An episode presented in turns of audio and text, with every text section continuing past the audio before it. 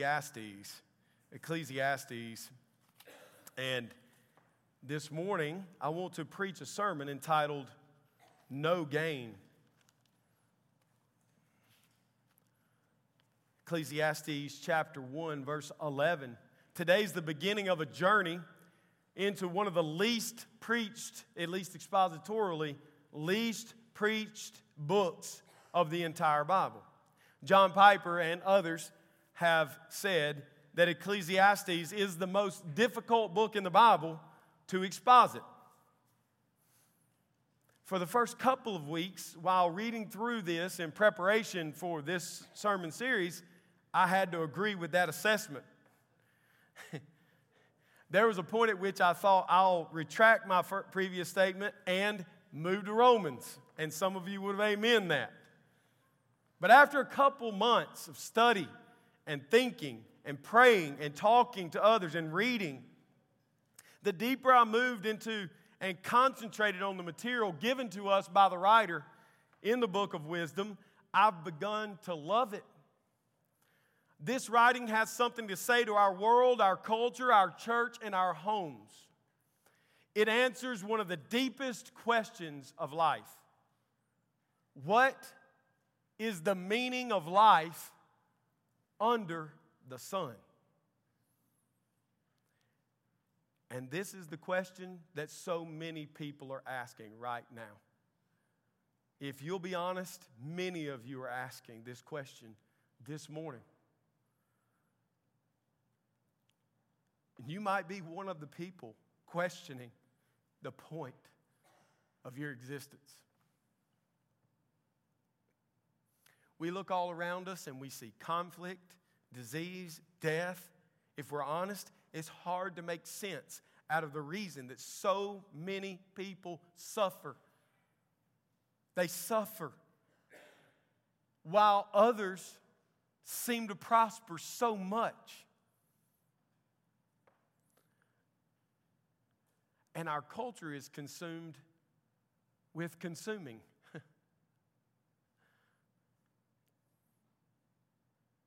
Our culture at large has decided to do one of two things, it seems. One is to commit suicide, or the other is to numb the pain with mindless entertainment. We as a society value material possessions over relationship, status symbols over substance, popularity over character sexual sin over covenant love, knowledge over true wisdom. And the writer of Ecclesiastes could have written his words to most people in our day directly. This question is not new to mankind, in other words. Man has been asking this question since Adam chose to rebel against God in the garden and was removed from the garden to face a life of futility. That was the promise of God to him. You will face futility. You will toil and you will try to bear fruit in a ground and a soil that produces for you thorns and thistles all the days of your life. And by the sweat of your brow you will live. That's a statement as much theological as it is about physical labor. Your work will frustrate you. Men, amen? Not to be outdone, God then turned in that same time to the woman and said, You will bear children in pain and suffering. And your desire will be for your husband. It will be, in other words, your desire will be to rule over your husband. And yet your husband will rule over you. Women, can I get a hearty amen to the futility of the role it feels sometimes that you've been given by God to play? I know you, you ladies are biblical, you don't speak in public, you just shake your head.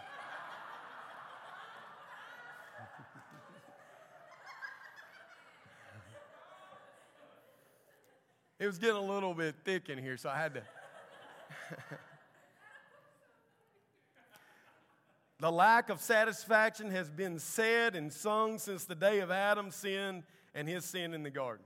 From Lamech crying out to the world that he had killed his thousands upon thousands, to the Rolling Stones who sang an iconic anthem of their age when they said, I can't get no satisfaction. Keith Richards wrote that guitar lick, by the way, after dreaming it over and over one night. He, he woke up and immediately began to play it. And Mick Jagger wrote the words. Keith Richards never wanted the song recorded because he thought it was silly. But listen to what Mick Jagger said about that word. I know I can safely say you know satisfaction. If you don't know that song, then go home and listen to it at least once. It defined a generation. It's played over and over in movies, it's talked about endlessly. You can know, if I wanted to, I could sing a little bit and you would immediately, even you young kids would recognize it. But this is what he said about writing that song Satisfaction was my view of the world, my frustration with everything, disgust with America, its advertising syndrome, the constant barrage. He might not have known it, but he was expressing the very attitude of the writer of Ecclesiastes when he wrote those words. No one can find satisfaction under the sun. So let's read this passage that opens this great book of wisdom. The word of the preacher, the son of David, king in Jerusalem. Vanity of vanities, says the preacher. Vanity of vanities. All is vanity. What does man gain by all the toil at which he toils under the sun? A generation goes and a generation comes, but the earth remains forever. The sun rises and the sun goes down and hastens to the place where it rises. The wind blows to the south and goes around to the north. Around and around goes the wind, and on its circuits the wind returns. All streams run to the sea, but the sea is not full. To the place where the streams flow, there they flow again. All things are full of weariness. A man cannot utter it. The eye is not satisfied with seeing, nor the ear filled with hearing. What has been is what will be, and what has been done is what will be done, and there is nothing new under the sun. Is there a thing of which it is said, See, this is new? It has been already in the ages before us. There is no remembrance of former things, nor will there be any remembrance of latter things yet to be among those who come after. I want to preach a sermon this morning entitled No Gain from this passage. And it's the first of 16 sermons in this book of Ecclesiastes, which we're calling the series you see uh, on the screen, uh, the, there, uh, No Game, But the title of the series is Finding Meaningless. And I know you want meaninglessness, but actually, the writer of, of Ecclesiastes says you're finding wealth meaningless. You're finding, you're finding sex meaningless. You're finding stat, status meaningless. You're finding wisdom and knowledge meaningless. It's all meaningless. The writer of this book of wisdom says that everything under the sun is meaninglessness, and we know that everyone is searching for meaning. The question is, how do we find the meaning in a seemingly meaningless world? No gain. There is no gain. Our text tells us that people gain nothing from all their toil under the sun. First, we're introduced to the writer of the book. The, the writer is introduced to us, sort of. No name is attached to this book. No name is ever mentioned for a writer in this book. A title is given Qoheleth in the Hebrew, which means something like preacher or teacher, you might see it translated, or sage, wise man. And then he goes on and he identifies himself here with the son of David, king in Jerusalem.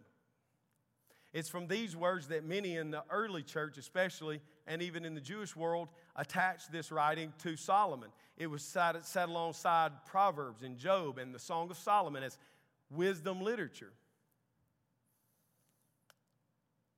For many years, the authorship of this book was assumed. But as the reformers came on the stage and began to ask questions, particularly Martin Luther, some questions rose up out of the book itself that caused some issues with this understanding.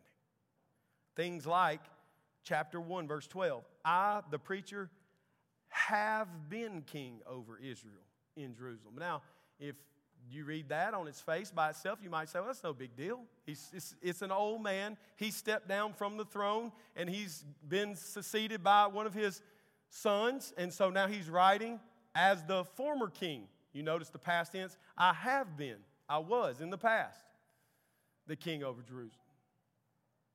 The problem with this is that the historical books give us the plain teaching that Solomon died as king. There was no period of Solomon's life where, at the end of his life, where he wasn't king, as far as we know. And then in verse 16 of chapter 1, notice it says, I said in my heart, I've acquired great wisdom surpassing all, all, plural, who were over Jerusalem before me. Well, the problem here is, is that there, were only, there was only one other king of Israel that ruled from Jerusalem before Solomon David. Saul never ruled from Jerusalem. And so this brings a question. These are the questions that the reformers were bringing up as they read this book. And then they also noticed that the first three chapters depend heavily on this idea of the preacher king of Israel. But after that, completely gone. Never brought up again. It just disappears. And so we're starting to piece some things together in chapter 4, verses 1 through 3. Again, I saw all the oppressions that are done under the sun. And behold, the tears of the oppressed, and they had no one to comfort them.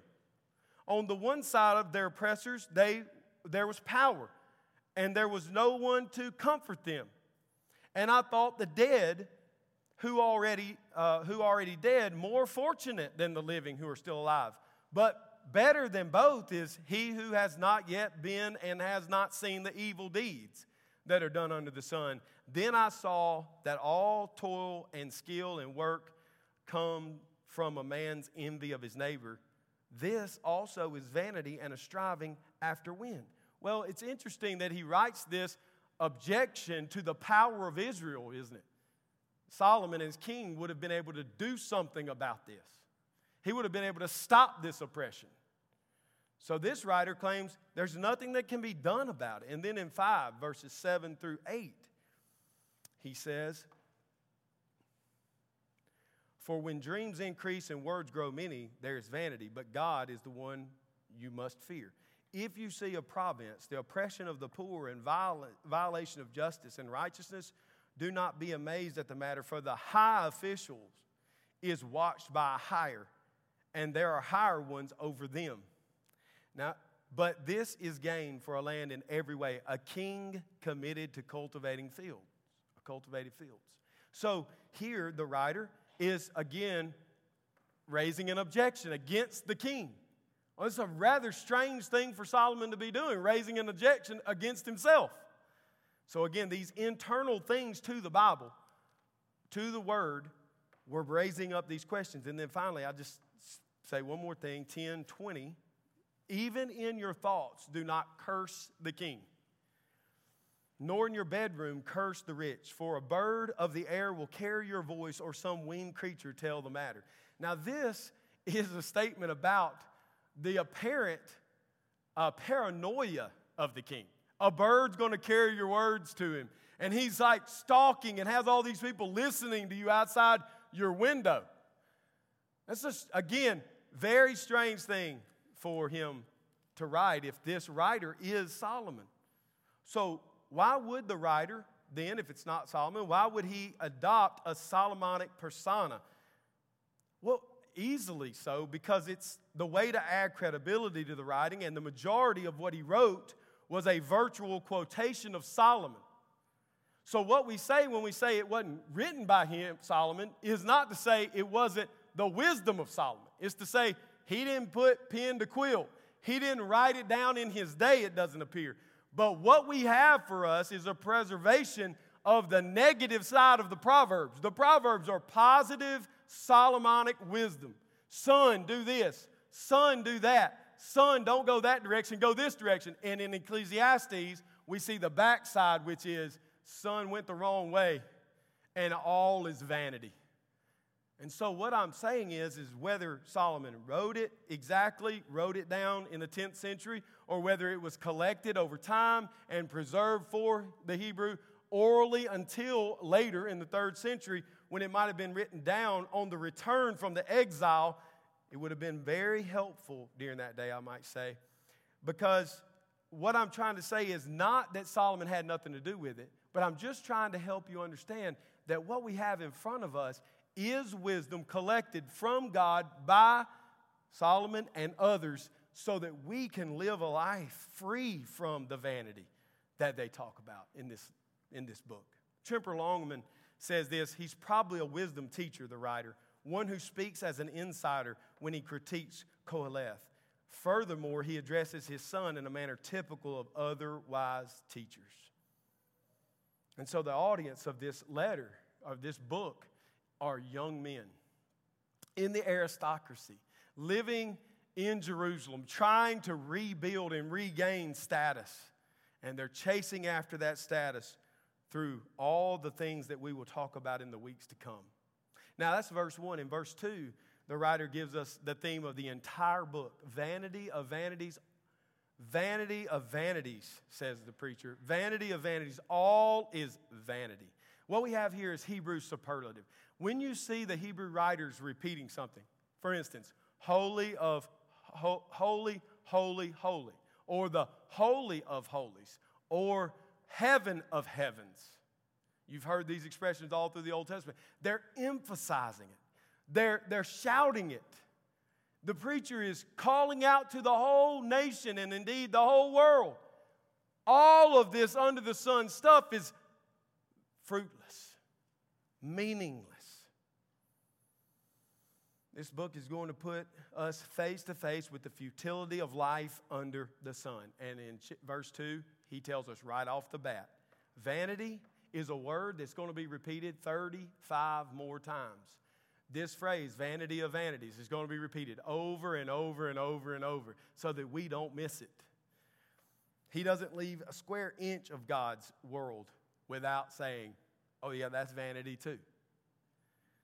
The Hebrew word means meaningless or fruit, futile, but it can also mean vapor and mist.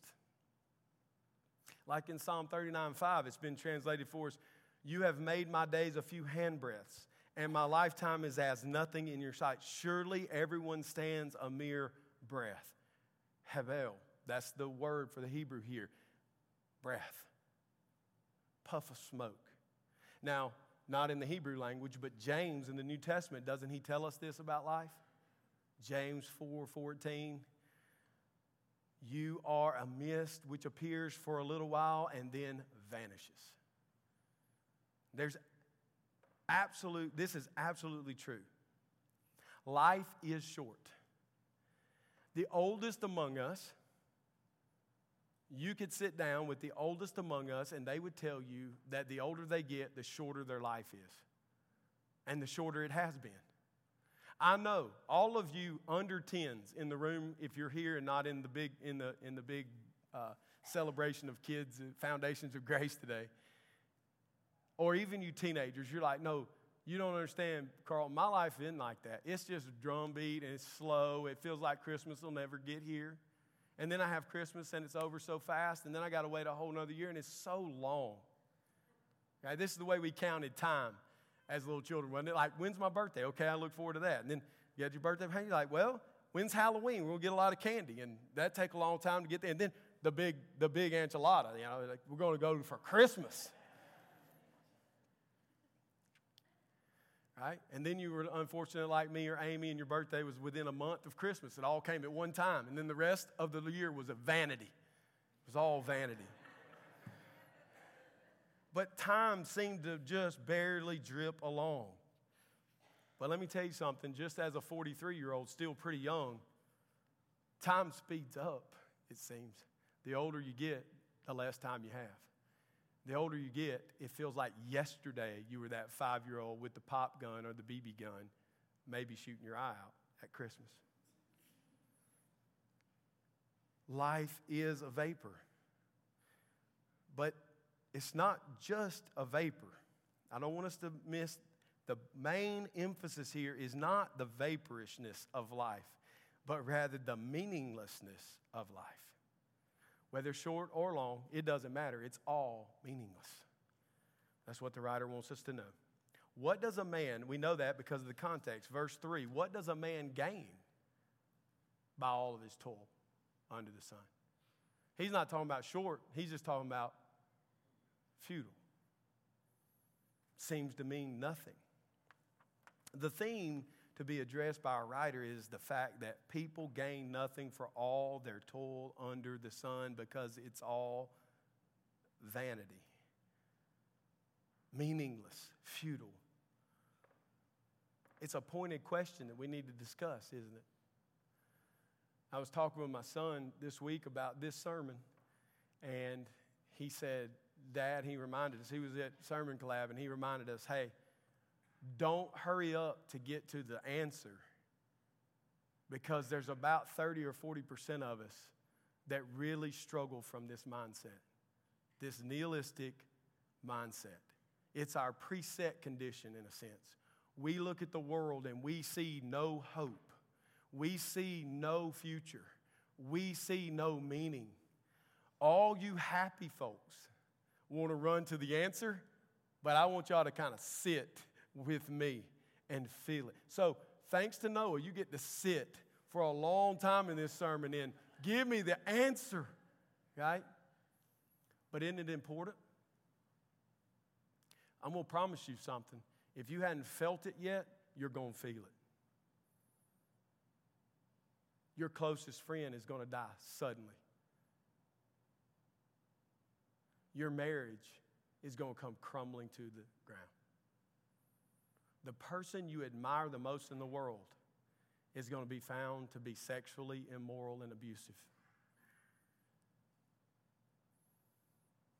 No one is spared from some time in their life feeling exactly like this. The expected answer to the question in verse 3 is nothing. What does a man gain from all of his toil under the sun? Nothing. He doesn't gain anything. This word gain that's used right here in our text is not used anywhere else in the Old Testament. It's only here. And it's used to speak about the excess of a year's wage. So you work hard and you keep your money, you have some left over, that's gain. Everything else you had to spend to live, not counting that, this is the extra of life. Remember, this is going to young men receiving wisdom, dealing with post exile rebuilding of Jerusalem, trying also to rebuild the fame of this great nation. They're focused on possessions, amassing wealth that had been lost, rebuilding material and physical structures in a great city, and being upwardly mobile in society. These are the aristocrats of their society. So Koheleth wants his sons to know that everything you are doing right now is meaningless, meaningless money, meaningless prosperity, meaningless. All of it is meaningless. No matter what they have left after a year's worth of wages, it's all worthless in the end. It will never satisfy you and it will never sustain you. You'll feel like that hamster on the wheel, running and running and running and running and running and making no progress, son. You will feel that under the sun. It's equally important to see the this worldness of this perspective in this writer. Do you notice it? What does a man gain from all of his toil? What? Where? Under the sun. See, what our writer is not going to introduce to us, except for little peeks throughout the writing, is that there is one who is not under the sun. He is above it and he is giving rhyme and reason to everything, whether you feel it or not. The feeling you have cannot be trusted because you are not the greatest source of knowledge. The feeling you have is real, in other words. You're sitting here today feeling like everything's meaningless. That's a true feeling, but it's not the ultimate truth. Don't live by that feeling. Don't live by that feeling. Tell that feeling. Preach the gospel to that feeling. You get up at 4:30, you go to work in a blue collar job, you get home, you're exhausted. The news is on with more reported deaths, more reported cases. Your next door neighbor has fallen, you had to go help her up. Your children are going maniacal at the end of the day. All you want to do is sit down and eat and go to bed. It all feels like too much to bear. And guess what? You get to go to bed around 10:30 or 11 and get up at 4 and go back to 4:30 work and do it all again. Vanity, can I not say it? You're a mother. You're a mother and you're young and you've got young children. And you're changing diapers and burping babies and feeding babies and changing clothes for the fourth or fifth or eighth or 25th time and washing them and putting them back in a drawer and taking care of the rest of your house and cooking dinner. And your husband comes home like a blockhead, throws his stuff down, and plops down exhausted in his meaninglessness. And he doesn't even notice how you feel. He doesn't even ask you how your day was. No child gets up from the table of peas cornbread, and chicken and says, That was the most fantastic meal I've ever had. But you slaved at it. And in your heart and mind, you say, What does it matter? If I left, who would even care? You're a college student getting a degree that you already know you're never going to use.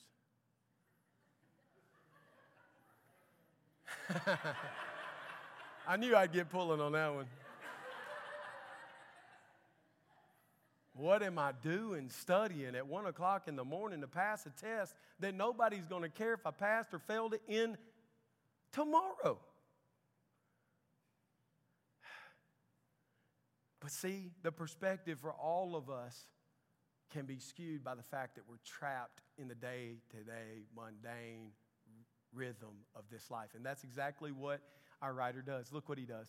He answers his question not with a straightforward nothing, but rather he turns our eyes to some rhythms, some examples from nature.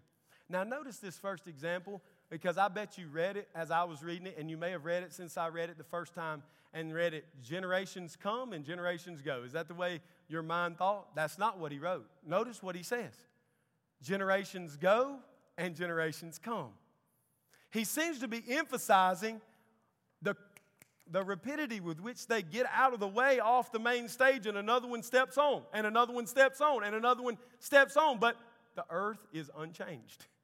Everything is the same. Guess what you're doing? You're doing what your granddad did, and what your great granddad did, and your great great granddad did, and your great great great great great great granddad did. It may have functionally changed in the fact that we drive cars and work with machines and do a lot of stuff, but what they did and what we did are the same. We try to get enough clothes, food, and shelter to survive, have a little bit of life, and die. That's what we try to do. That's what he's saying. Goes, comes, goes, comes, and the earth stays the same. Nothing really changes. The sun rises and then it runs around quickly to just rise again here's a negative view of the rising of the sun. The psalmist gives us this beautiful picture of a strong man that runs from his tent and is easily seen and then runs into his tent and then comes back again. What a beautiful, glorious picture of this strong man, the sun, running its course as God had ordained over and over again. But the writer of Ecclesiastes takes the negative view. Guess what the sun's going to do in the morning about 5:15? It's going to rise. And what's it going to do about 745. It's going to go down. And then what's it going to do the next day? 516, it's going to rise. Right? Over and over again. The wind does the same. It goes around on its circuits, north to south, south to north. The wind just goes around. It makes no progress, it simply goes. All streams run. This is not the hydrological cycle he's emphasizing here. He's not talking about, we all know the streams run in, they go to the ocean. How do they not fill up, Daddy? Well, they evaporate and they go in clouds over, that's Job, they go in clouds over the desertous places and drop the rain, and then it goes back into the sea. That's not what this writer's doing. This writer's saying it's getting nowhere. It's like running water in your bathtub with the drain open. It just keeps going down the drain. Visibly, under the sun, all we see is it never fills up, it never runs over. It's all unchanged. All the streams go in the same way. They go down to the ocean and then they rise again. Some even think that he may have been talking about the Dead Sea, which had no outlet. It just flowed in, turned to a lot of salt, and just got icky and never had an outlet out.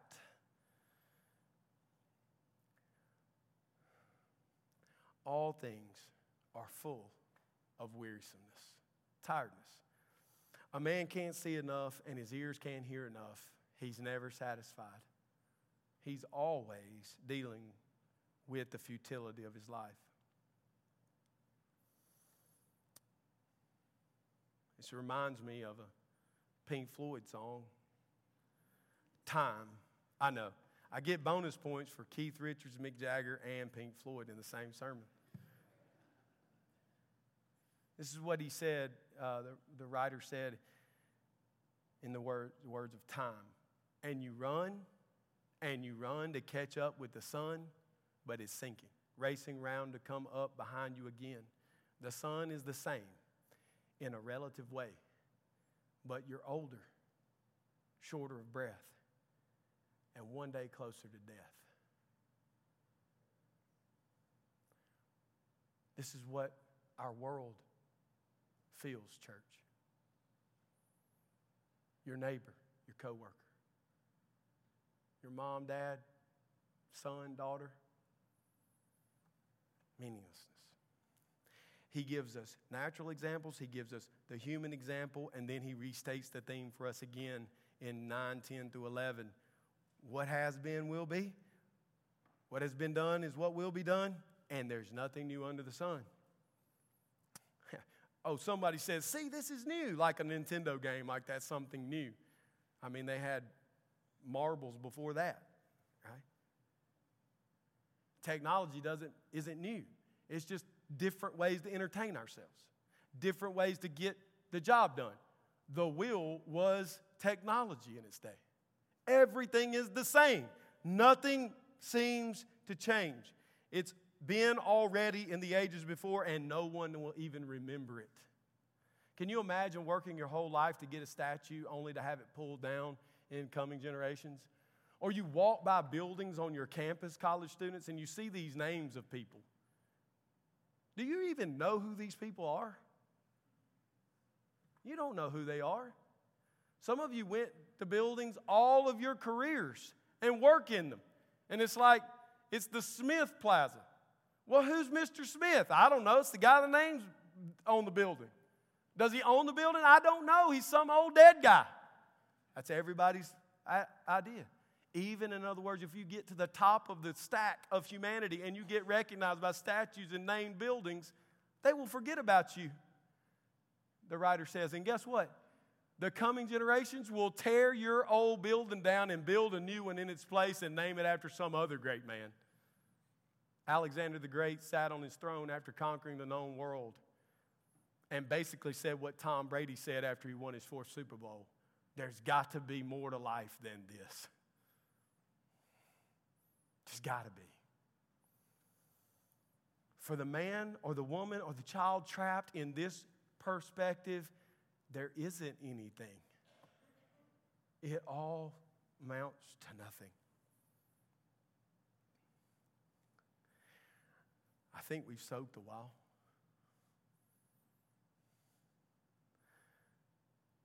This is given to us, church, that we might see by analogy that our writer is stating a perspective, but it's not the only nor the redeemed perspective. We hold this up and we look at it and we spin it around and we gaze into it and we feel sad and broken and we join him in his sackcloth and ashes. It's all worthless. But then we turn over to Luke chapter 12.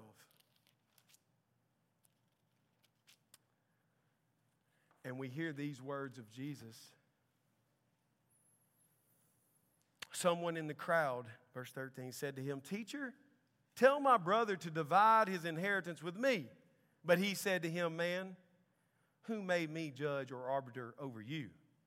And he said to them, Take care and be on your guard against all covetousness. What does meaninglessness often lead to? The sin of covetousness. Well, if I just had this, I'd be happy. The man with a fishing boat wants a yacht, and the man with the yacht wants the biggest yacht. And when he gets the biggest yacht, he's bored with it in a few days. Covetousness. For one's life does not consist in the abundance of his possessions. And he told them a parable saying, The land of a rich man produced plentifully. the opposite of what our guy's saying, right? And he thought to himself, What shall I do? For I have nowhere to store my crops. And he said, I'll do this. I'll tear down my barns and build larger ones. And there I will store my grain and my goods. And I will say to my soul, Notice, he's getting out from under the sun here. And I will say to my soul, Soul, you have ample goods laid up for many years. Relax, eat, drink, be merry. This is what the writer of Ecclesiastes will tell us later. But God said to him, Fool, this night your soul is required of you. And the things you have prepared, whose will they be? So is the one who lays up treasure for himself and is not rich toward God. If you're here today and you feel your life has no purpose, no meaning, it is futile, let me tell you the only way to get out of that is to know the one who is not under the sun contained, but outside of the sun, ruling and reigning over it, and saying to you, Invest your soul in my way, and then you will have meaning. In Mark 8, in Mark 8, verse 36, Jesus summarily says, What does a man gain when he gains the whole world in exchange for his what? Soul. Jeff Bezos, as far as I know, is not a believer. He can gain and double and triple his wealth as long as he lives, but when he dies, he will be a poor, pitiful, naked pauper. And the only thing he should have been begging for in this life, he will have left this life without it, and he will remain a poor, pitiable worm crushed in the wrath of God. He will have gained the world and lost his soul. And we often look at those kind of examples and say, Well, I'm glad I'm not like them, but church, is that true or not? What are you living your life for right now? For under the sun or for the one who's over the sun? Don't give me the church answer. Give me the answer from your heart and your checkbook and your mind focus and your heart, your passion. Jesus said, Where a man lays up his treasure, there will be his heart also.